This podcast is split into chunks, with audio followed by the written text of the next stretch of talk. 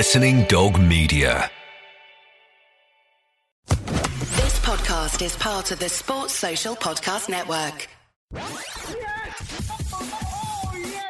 The offside rule, we get it, is brought to you by Continental Tyres. Hello, and a very warm welcome to the Offside Rule. We get it, supported by Continental Tyres, getting you to the game safely, getting you to the end of the podcast safely. Hopefully, myself, Kait Borsay. I'm joined by Lynsey Hooper, as ever. Hi, Linz. Now, usually I would be full of confidence that I would get to the end of the podcast safely. Why not? but considering our guest is Kate Partridge, I might not. You might not get to the end of the podcast without getting a word in edgeways because Kate Partridge joins us. The lady with a beaming smile and a large gob. Hi, Hi, Kate. Well, thank you very much. What an entree. I normally get talk sport and Mickey Quinn calling me Katie Pheasant or Katie Peacock or Katie Pigeon, and now it's Kate Partridge, and now I've got the big gob. Well, I can only get better, can't I? She loves a football opinion, and that is a brilliant prerequisite for this podcast. All three broadcasters really mulling over some of the headlines from this week, ladies, in this episode 27. Let's tell you what's coming up on today's show. Another week, another bizarre thing from Vincent Tan. We love the Cardiff City owner for this. He's said that his players uh, need to be more like ugly men walking around with beautiful wives. I'll explain why later on if you're thinking, what? Because that's what I did when I read that headline. Top fortune telling. It's time to look at the top four. It's inevitable, isn't it, when we've had what could be described as a pivotal weekend in the Premier League? What's going to happen next? Is the table going to stay the same or are we going to see movement there? Are there any surprise contenders to enter into that top four? We'll be asking both Lynsey and Kate that a little bit later on. First up, ladies, loved up or let down? The female take on football. It's post Valentine's Day. I hope we've all uh, managed to clear those stack of cards away, battling them away as we digest a Valentine's weekend. And it's only appropriate, really, that we talk about uh, loved up things in football and perhaps a couple of fallings out as well. So let's keep love in the air. Um, give me a couple of examples, if you can, of who's been enjoying a football loving this season and whether anyone's fallen out of love. Let's start with Lynsey. There have been some brilliant lovings. I'm going to go down the loving theme more because even though my doorstep was a little bare underneath the letterbox, I'm a believer and I'm a true romantic. So I'm going to go with a couple that you might or might not have spotted.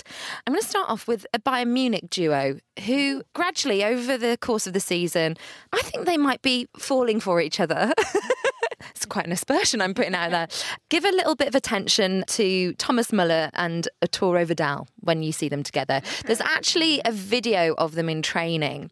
Muller's actually giving uh, the Chilean midfielder a massage.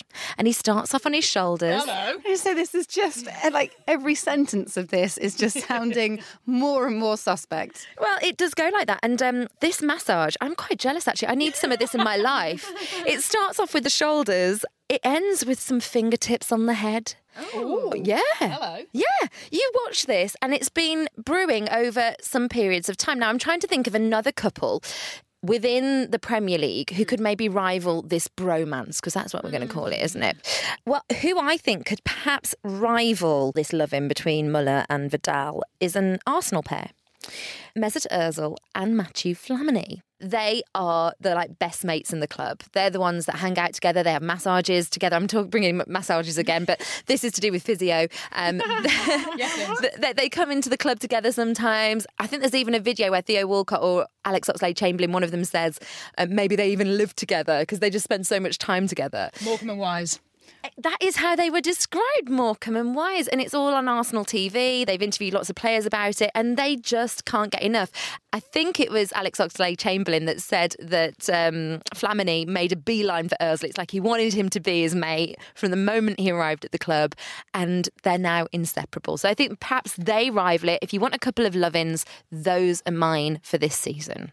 Well, thank you, Lynsey. So you've looked at bromances, haven't you? Sort of a romance between players.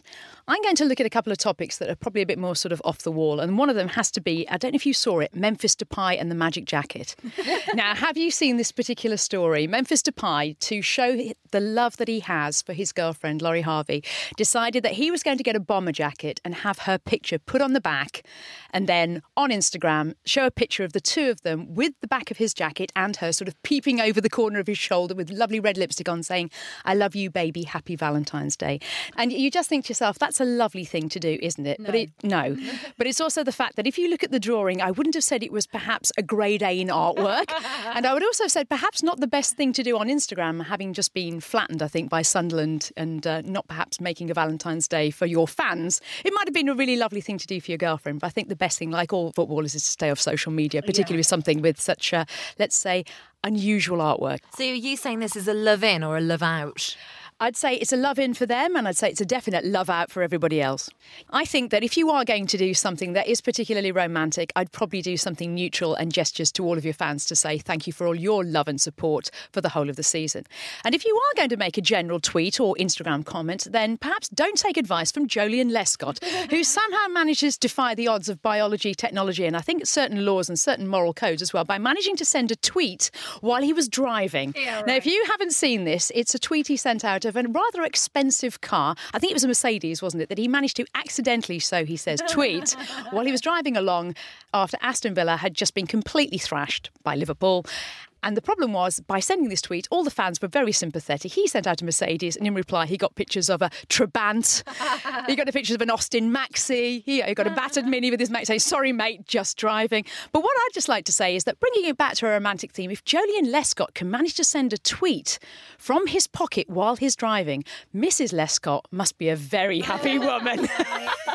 the things that man can do with his, with his hands in his pockets. I'd like him to peel me an orange. Thank you very much, Joleon. Over and out out. That's uh, a great argument as to why we should get you on this podcast more often, Kate, or not, as the case may be. Thank you very much, Kate. How about the famous adage that you should never go back to your ex? Well, this may be a lesson for Beppe Iachini, Palermo's new manager. New manager, by the way, uh, just three months after getting the boot from the job the first time round. He's back after three months. Basically, between the 10th of November and the 15th of February, the Serie A side have brought in four other bosses to replace the departed Iachini before they invited him back again.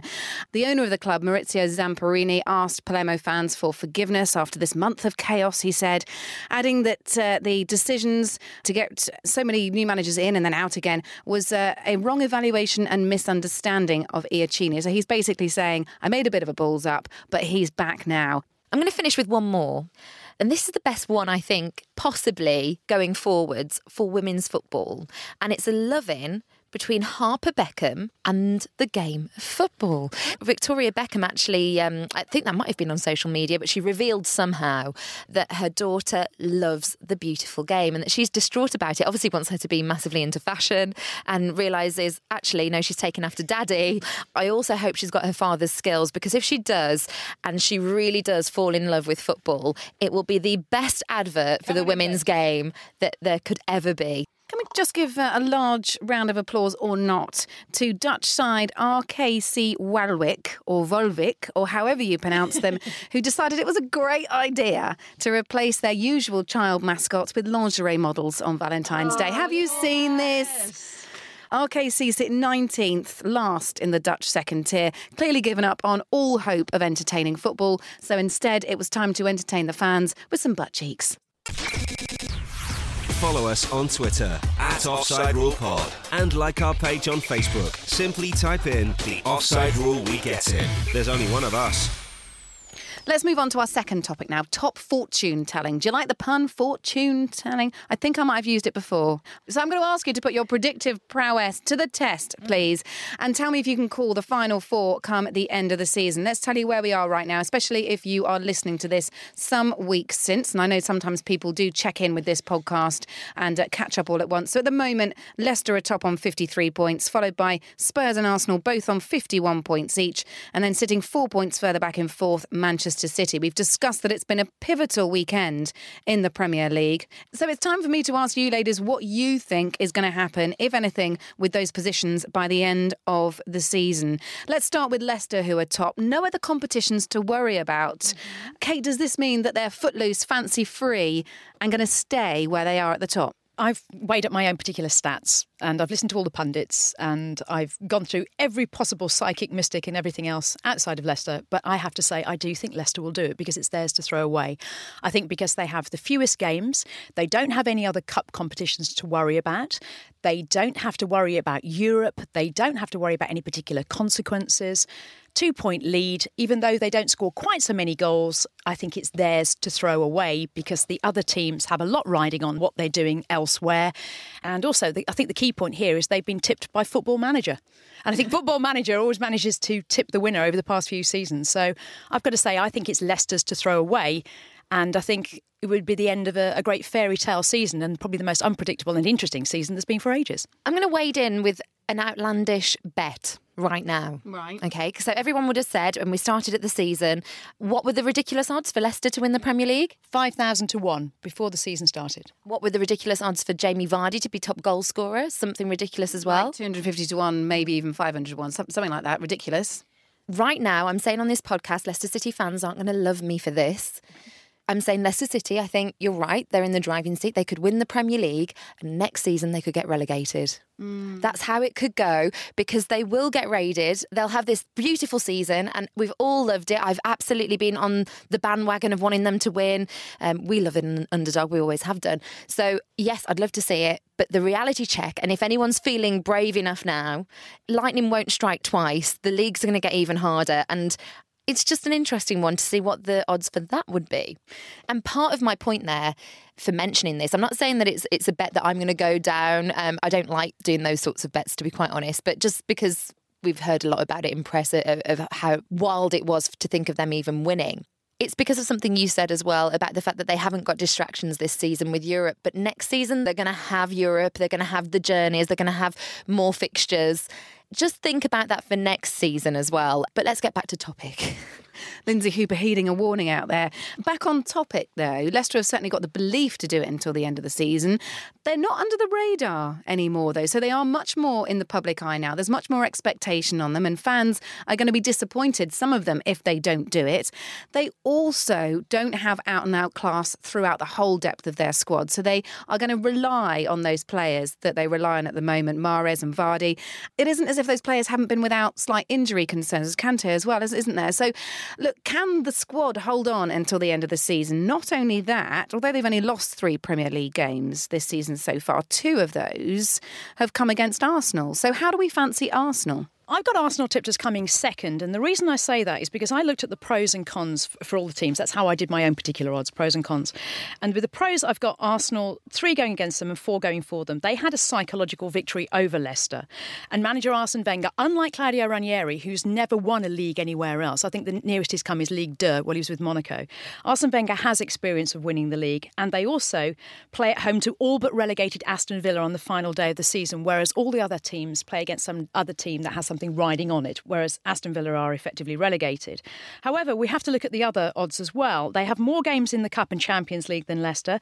They have the lowest goal difference, which I know, okay, 12, 13 plus games to go isn't the big deal, but it does indicate where the trends are coming from. They have to play Tottenham in a mm. title six pointer, and they play their penultimate game at City as well, and that can have a big bearing. Leicester don't have to play any sort of bigger features. The highest ranked team I think they have to play is Manchester United in the meantime. Arsenal have to play these big games, and they also have to play London derbies. And London derbies, I think, will be a key factor for Tottenham as well. And I think by effectively cancelling each other out, Arsenal, in effect, they've got the kind of that beautiful sort of uber football. But bear in mind, they've also got to play Barcelona. They've got the cup games. I think they are the sort of the quality side there and thereabouts to go with all the history and pedigree to go there. I think they will fall just short. Arsenal are playing better than they have done in the last few seasons. They've kept five clean sheets in their last eight Premier League games as well, Lynsey. They've come out of that horrible patch and now they're flying. You could argue that if Leicester stutter, Arsenal are right there waiting in the wings. But will the pressure get to them again? They've shown us, haven't they, that for the last two seasons they've been able to walk away with a trophy, an FA Cup. So is now this season the time that they do the big one? They famously have a good end to the season. They usually have a good run in through April and May if you go back in previous seasons. And one of the things that I think Arsene Wenger would point out more than anything at the moment is that he's got players returning from injury, not players that are going out with injury, which of course that can change in a heartbeat. But at the moment, I would say all the signs are very positive for Arsenal. I think that was a huge psychological victory. I think having Danny Welbeck even though I don't think he might be back to full fitness yet, goals breed goals sometimes, don't they? They make you believe and they give you that confidence and that edge. And I can see him getting a few more for Arsenal going into this this final run in as well. So you look at the strikers. If we were doing a comparison, I would say Leicester edge it on goals. I think Leicester will score more than Arsenal will actually in these final games. And you look at the fixtures as well, and because of things like a tougher running maybe for Arsenal compared to Leicester, when you consider the City game and you consider the North London derby, Okazaki, I love him. Mahrez, Vardy, they don't show any signs of not scoring goals in these games. They don't. I think they're going to continue to do that. But from an Arsenal point of view, they may just have that squad depth. There could be an injury within Leicester mm. that could just derail things. One of the things that they've done is have that consistent 11. Mm. And Claudio Ranieri has gone with it, gone with it. Can you go all the way to the end of the season with it? Wenger knows that he doesn't need to. Ranieri does need to. And that's a huge thing riding on it. Would it be Spurs or Arsenal who would surpass them? And at the moment, I would say that Spurs have got the momentum and they have less pressure, which is also fundamental because it will be deemed an unsuccessful season if Arsenal do not take advantage of everything that's gone on this season to win the league. Mm. It was their best opportunity to do it. Wenger knows that. The players know that. Pochettino has a completely different circumstance at Spurs. We saw a couple of seasons ago how Liverpool managed to derail themselves towards the end of the season, so it's certainly possible. Um, by the way, this weekend, a good weekend if you're Roy Hodgson. Some great goals. Yeah. Kane and Vardy both hitting the back of the net, as did Danny Welbeck and Daniel Sturridge as well. So things look good from an England point of view. Let's talk Manchester City quickly, and then I want to just return to Tottenham and really look at whether they are capable of springing a surprise, having quietly come about this title chase uh, on the back foot. Manchester City, a team full of talent, but they're off the pace, aren't they? But they do have the quality there there to win out. And it may take a game or two, some significant results for them to turn their season around. Or was the announcement that Pep Guardiola was going to take over at the end of the season enough to derail their title chase completely, KP? I've got to say, it's an interesting one because at the beginning of the season, we would have probably said it was between Chelsea and Manchester City as to who was going to win the title. Chelsea uh, spectacularly imploded, which effectively gave Manchester City a clear shot at it. And Manchester City, as we know, are still in with all four trophies. And the announcement by, I think, was a very shrewd announcement. Whichever way you look at the situation at City with Pellegrini's announcement by saying that Guardiola was coming in, it was if he decided it, brilliant. It was, hello, by the way, somebody else is coming in. I'm the manager that has a team within with all four trophies. By the way, I think I'm I'm quite I'm quite good actually. If you'd like to take me, line me up by the end of the season. I'm for hire. Thank you very much. But yes, could it spectacularly backfire? Well, it seems to be, doesn't it? They are in four trophies and they've more games to play than any other team in the top four. And I think that could obviously have an effect. And as we've seen, the impact of injuries on their team has been particularly spectacular when we look at Vincent Kompany and what that's done for the team. And they could blow all four chances theoretically the week that's sort of effectively coming up, isn't it? Because they've got the European games as well. Mm. They've got to play a League Cup final final. They've got a they've got an FA Cup game to play, and also they've got somewhere along the line to fit in a, a fixture against Newcastle that's got to be postponed somewhere. And in the meantime, I think Leicester are having what is it a bit of a rest. So as I said, the injuries with Kompany that's obviously had a big impact. Could could still be a factor. They've got to play relegation threatened Swansea on the final day as well. So again, they're another team that's having to play a team with something on it which could have a bearing. They've also got to play Manchester United. They've got to play Arsenal in the penultimate game. They've lost seven games, more than any other team in the top four. If we're looking at the top four teams so far, and I think we're all decided that the top four is looking pretty much as the top four is going to finish. And the Guardiola announcement has clearly seemed to have had an effect, and almost it seems like a psychological down tools. Mm. Even if it's not the case, it would seem to anybody that's watching it, neutral and fan. Manchester City have one big glaring problem, and that is if Vincent Kompany is absent, then they will leak goals and that will not win you a title because a title's an endurance race. So I take them out of the Premier League and I think, yes, they'll win silverware. I think Pellegrini will go away with something, but he knows that that will have a better shot in one of the, the cup competitions or if he can impress in Europe. And it's looking more favourable for Manchester City in the Champions League than it is for, say, Arsenal, who've got Barcelona. Let's talk Spurs to round this off. And I know that I want to take your top four predictions after this. Spurs' best defensive record in the Premier League, conceding only 20 it would be a massive turnaround in Spurs' fortune. They never, ever would have imagined that this would have happened. They've clearly got a very influential manager, and he's receiving so many plaudits now, is Poch. Could Spurs fans have the same belief? Can they do it? A surprise contender, fitness, belief. They actually look like they, they could play football every day of the week at the moment. Yeah, I have to say that the fixture list, the heavy cluttered fixture list, the, the trips, because they're not as far in Europe as they have been previously, they don't concern me. I tell you what it comes down to for me.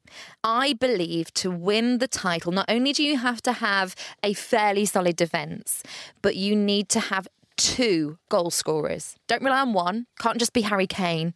You need two strikers who are on form who will get you goals. And at the moment, there is only one team that fits that bill, and that's Leicester City with Mahrez and Vardy. And for me, Leicester, as long as they remain fit, are in with the biggest shout to win the title. I think behind narrowly will be Arsenal. I think Spurs will finish in third, and I think Manchester City will finish fourth. KP, do you agree? Lynsey, for once, we actually agree. I would say yes, Leicester, then Arsenal, then Tottenham, then Manchester City for all the reasons that we said before. I think you're right in the fact that Spurs are the form team. I think the things that sort of swing it for me that could go against them is the Europa League. They're playing Fiorentina, and Fiorentina are third in Serie A, and they're a very good team. And of course, obviously, that could end that particular run there. But if it doesn't, there are more games in the Europa League than the other European competitions. Spurs could progress, they'd have more games. They have a high pressing game, and that can take its toll on fitness and also injuries. As Lynsey said, you've got Kane scoring the goals, but should anything happen to him, okay, let's look at some of the other players. Dele Alli, fantastic. Some of the goals he scored. Nacer Chadli's goal got overlooked, didn't it, because Eriksen. of the brilliance? Exactly, for Eriksen. They've got a fantastic squad. They all play together as a team. They've got to play Arsenal. I think that is the key game. That could be the one that swings it and decides second and third. So on those bases, I'd say yes, Leicester, Arsenal, Tottenham, and Manchester City. I'm going to have to wrap this up, but I'm going to wrap it up with my top four Arsenal, Spurs, Leicester, Manchester City. Why? There we go. Raised eyebrows. I think it's Arsenal's time. I think Spurs will stay fighting and will stay with those good results, but they won't quite catch Arsenal, who I think now more than ever have the belief and the confidence to do it. Leicester, I agree. They've got two great scorers there. But if something happens to one of them, they are done for. There's not enough in that team to support two or even one injury. So I'm putting Arsenal at the top, followed by Spurs, Leicester, and City. I'm, of course, open to being wrong, but there we go. Hi, I'm Paul Merson, and you're listening to the Offside Rule podcast. Cardiff City's owner Vincent Tan, always good for a bizarre thing to say, isn't he? He tried to fire up his struggling players with a bit of a pep talk last week, urging them to be more like ugly men walking around with beautiful wives. Don't understand? I didn't until I read the quote. Here goes. Uh, he said, I told them that, that they've got to start shooting. Have you seen ugly men walking around with a very beautiful wife? Well, that's because they've asked 30, 40, 50 times before getting a yes. The more you try, Tan says, the more success you'll have. So he basically wants more attempts on goal. I think looking around as I as I walk through London, I think he's onto something. I think it is a numbers game. So let's have a look at some bizarre team talks, victory speeches, whatever you've heard from the mouths of managers and owners that's uh, made you go, what? And did it work? KP. I've got to say, you're all going to hate me because I'm going to go with a classic. And you're all going to say, oh, please, not the Phil Brown speech. But I am going to go with a Boxing Day Phil Brown speech for Hull City when they're at Manchester City. And I know what you're going to say. We've seen it all before. But the thing I really, really loved about this particular pep talk that failed were the implications, ramifications, and consequences. At the time, or as the Telegraph later said, the day Phil Brown turned into David Brent. Hull City were losing 4 0 at half time. Phil Brown keeps his Hull City team on the pitch. But at the time, what was interesting was Hull were in the top six, City were in the bottom three under Mark Hughes. Did it work? Did it fairy cakes? Craig Fagan got a goal for Hull, but then Stephen Ireland scored for Manchester City and they won 5 1. Man City went out of the relegation zone and ended up finishing 10th. Hull ended up finishing 17th and stayed up on the final day of the season. As pep talks go, to go from 6th to 17th That has to be the worst one ever. And on his on field halftime talk, Phil Brown's quote was fantastic. I thought it was nice and cold, and I thought I would keep the boys alive because they looked as if they were dead. You know what? That does not work nowadays. Gone are those managers. And all the managers, yeah, and all the managers that we talk about that would have pulled off these sorts of tactics at one time they're still trying to manage that way and they're not having success anymore. And I'll give you an example Ian Holloway. I was there at Millwall when he locked in the players for about an hour and a half after one of the games. Did they turn around their fortunes? Did they heck? He ended up getting sacked and moving on. And this is something that we see time and time again because players nowadays are delicate flowers. And you can't you can't just show them out to the world and make them stay outside or make them run on a motorway. We've had lots of different chats over the course of doing the podcast over the last few years of managers just trying to basically either embarrass them into performing better or give them a reality check doesn't work. I think you have to have a bit of carrot and stick, don't you? Because Antonio Conte was really famous at Juventus for having his cup throwing escapades, particularly at half time. I think it's in Andrea Pirlo's autobiography where he turns around and said, uh, It got to a point where I knew I had to move my space in the dressing room because it was behind the door. And I knew that whenever he came in and opened the door, he would basically throw a cup behind it. So I ducked every time he came in. But of course, Conte was an incredibly successful manager with Juve, three consecutive titles, went on to be the Italy manager. Mm. So there must be another trade off. There has to be the fact that you can also have a good rant at players, but you give them something back in return, which is a sense of faith. Just got a text through, by the way, uh, Lynsey. Ian Holloway's cancelled his guest spot on next week's show. Let's talk Sepp Blatter, as only I love to. Um, his victory speech, his bizarre victory speech after winning his next round at the FIFA elections last May. Of course, that's all come to um, a very sticky, unfortunate end. Or should we say fortunate? Who knows? But his speech has to be one of the weirdest ways of pepping up the whole of FIFA that you could possibly get. He called FIFA a boat. Um, he said, We need in this committee women, we need ladies. Okay, we won't touch the World Cup. I am a faithful man. God, Allah, whoever they will help us bring back this FIFA. So basically, during this speech, he calls on God and Allah to help bring FIFA back to where it should be. That's when you know that you've kind of given up everything else, when you're praying to the high heavens that someone can spiritually intervene in your corrupt organisation. He then said, At the end of my four year time, I will give FIFA to my successor. That wasn't a great prediction, was it? It will be robust. He then finished his speech with the famous "Let's go FIFA." You know when he, shook his hand, "Let's go FIFA." Not wise words from Sepp Blatter. What people need to realise, I mean, we've got complicated managers as well nowadays in modern football. Some of them very successful. I have to say, Pochettino, I suppose, he's one for stats and the, the figures, doing very well under it as well. Um, Andre Villas-Boas, I think I laid into him once before on the podcast for having his charts and doing too much mm. writing down. Because that's the fan in me and the love of football thinks that actually it's fairly simple. And I'm from the school of Johan Cruyff. I don't think you can go far wrong with some of his quotes, and you'll love it because they're just Say it as it is. Very done. Soccer is simple, but it is difficult to play simple. And this one, which is just brilliant. To win, you have to score one more goal than your opponent. Yeah. That's the Bobby Robson guide to quotes. Fantastic. But if you remember those very simple rules, you can't go far wrong. Arsene Wenger, he had a good one. If you do not believe you can do it, then you have no chance at all. And considering that he's saying a lot of this is going to come down to psychology for this season, an interesting quote that he made some time ago. I'm sure he's thinking that will rear its head again at some point this season. And Bill Shankly, aim for the sky and you'll reach the ceiling. Aim for the ceiling and you'll stay on the floor. Oh, gosh, there's some big motivational chat. I think if you're going to go for managers, particularly those managers who know how to give the carrot and the stick, the ultimate manager, the Uber manager, has to be Sir Alex Ferguson. And I'm going to talk about Sir Alex Ferguson not in the context of football, but in the context of golf. Just before the 2014 Ryder Cup, the European captain, Paul McGinley, invited Sir Alex Ferguson to Gleneagles to give an inspirational speech. And of course, who happened to be watching him but Rory McIlroy, the biggest Manchester United fan there could be. And he said, I sat in front of Sir Alex, glued to him, couldn't take my eyes off him, absolutely mesmerised by this man. Just talking about big matches, big games, how he approached them, what he did. He said he was a total inspiration. Europe won the Ryder Cup for the third consecutive time, and Rory McIlroy will still say that that inspiring speech, Sir Alex Ferguson, the man, the Uber manager that crosses all denominations, all sports, all particular religions, as you were referring to them earlier, with his brand of inspiration, still is the way to win. Thank you very much, ladies. That concludes this week's podcast. Don't forget you can check us out on Audio Boom and on iTunes.